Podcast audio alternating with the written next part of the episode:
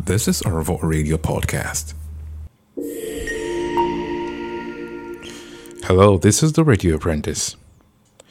I've been advised to take a look at the headlines before I say congratulations to all the uh, workers out there who are doing so much for the government and for the people and for themselves with practically less salaries and more work. Well, y'all are doing your best to keep up with what's happening, and we probably will say that uh, it's better to be doing quite little than not do anything as long as the money is coming and uh, the money that's not enough also to uh, feed into the economic downtown in the country.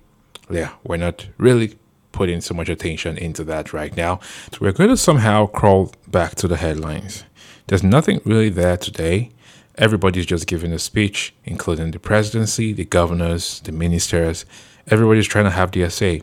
The people who is favoring is saying, well, we're doing well already for you, the workers, and so we're expecting you to increase your ability to do more work just so that you can merit whatever it is that we can give to you uh, tomorrow or next tomorrow or whenever it is that uh, we can give you something well, that's that's quite a very long one, but before we get into the headline, let's discuss a few side stories. Earlier, the government have been accused of trying to play ethnicity abroad. Now, the crisis in Sudan has really brought about certain revelations that we're not very certain about right now, but uh, the commissions uh, responsible for taking care of the people abroad, especially where there's problem and trying to evacuate them, they've been contacted in order for them to give response to that accusation. Let's don't forget that uh, a group in Sudan presently, uh, being nationals of Nigeria who are trying to flee from the crisis-wrecked Sudan, have accused the government of actually picking up their favorites okay, saving their favorite from the crisis and leaving the people, other people, uh, on ground. Meanwhile, we can remember that the commission, uh, the diaspora commission, actually said that they were separating people by their state of origin. Okay, and uh, Nigerians actually raised eyebrow towards that. Like, why are we doing that? Why are we separating people based on their ethnicity and their state of origin? Maybe not ethnicity, because we don't want to start that particular conversation right now. But they said, yeah, they're separating people based on their um, state of origin. We know what that means. And then the group have come to say, well, because of that, they kicked some of us out of the bus, okay, in order to pick up other people from other northern extracts just so that we don't get home. Um, that's yet to be confirmed, but it's really out there and uh, it's something that we need to pay attention to. We're waiting for the commission and uh, to the commission responsible to take taking taking care of people abroad who are in trouble to respond to that, especially Honorable Abike. We're waiting for her to say something about that particular accusation. Okay. Meanwhile, uh, let's look at a few things that are happening out there that needs us to actually pay attention to.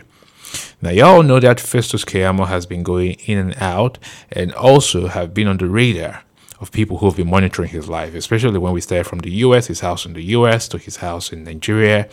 And he's come up to defend himself over and over again. And then some people will say, well, he brought it upon himself because I know that uh, the first one that came about, the one on the US, was the day he took a video of him taking a walk. And then people say, wow, so you have a house there. Now tell us how you bought that house. Meanwhile, that's what's been going on, but he's been able to defend himself on that and uh, it's been taken because after that defense, uh, we've not heard anything uh, again uh, regarding that. But now he's he's come up to say, well, uh, at any attempt to destroy judiciary is invitation to another Sudan. Festus Keyamo wants.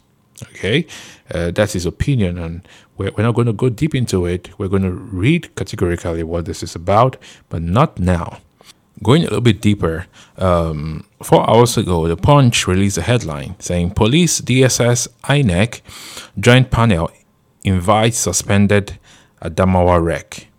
Y'all remember the REC uh, in Adamawa State who uh, declared um, the APC governorship candidate in Adamawa as winner of the election, even though the uh, results have not been collated properly. And knowing that he's not actually the one that's supposed to announce the winner, uh, but the returning officer.